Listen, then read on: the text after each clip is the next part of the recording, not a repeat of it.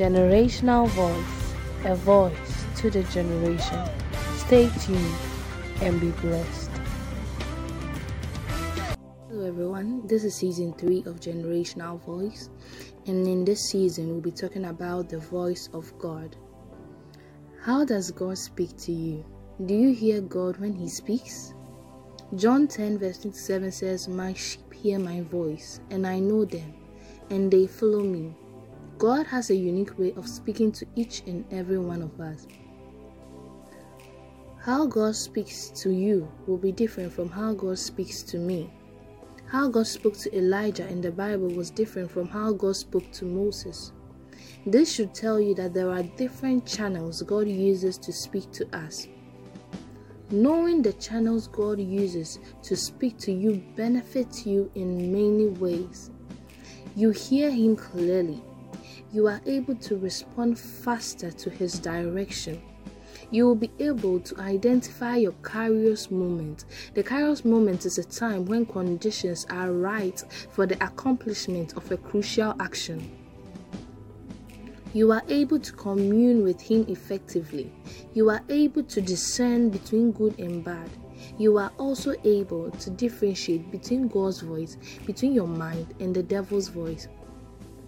By God's grace, God has enlightened me with 12 channels that God speaks through us. In this episode, we will be talking about only two. The first channel is the Word. God speaks to us through His Word. Daniel 9, verse 2 says, In the first year of his reign, I, Daniel, came to understand by books the number of the years according to the word of the Lord as it came to Jeremiah the prophet that he would spend 70 years in the desolations of Jerusalem. Daniel read the scriptures. As he did, God spoke to him that Israel would spend only 70 years in desolation. With this enlightenment, he interceded for Israel. With this scenario, you realize God speaks through the scriptures. You hear God's voice in his word. Timothy 3 verse 16 to 17 says, All scripture is God breathed and is useful for teaching, for rebuking, for correcting, and training in righteousness, so that the servant of God may be thoroughly equipped for every good work. In my personal experience, I read the word in the light of it being the voice of God. When I read a word, I believe it is God speaking to me, and indeed, a word, a sentence, a scripture, a whole chapter, or even a story speaks to me.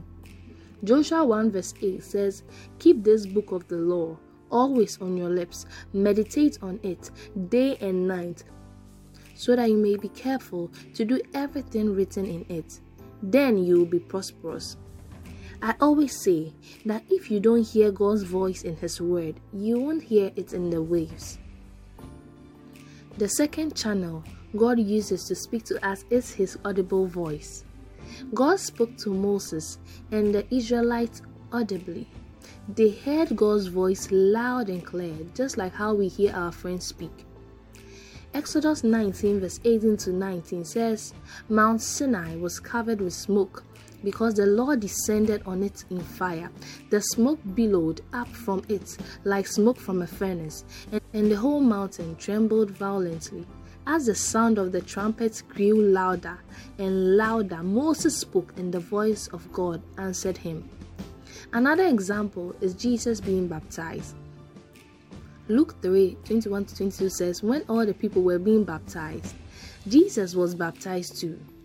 And as he was praying, heaven was open.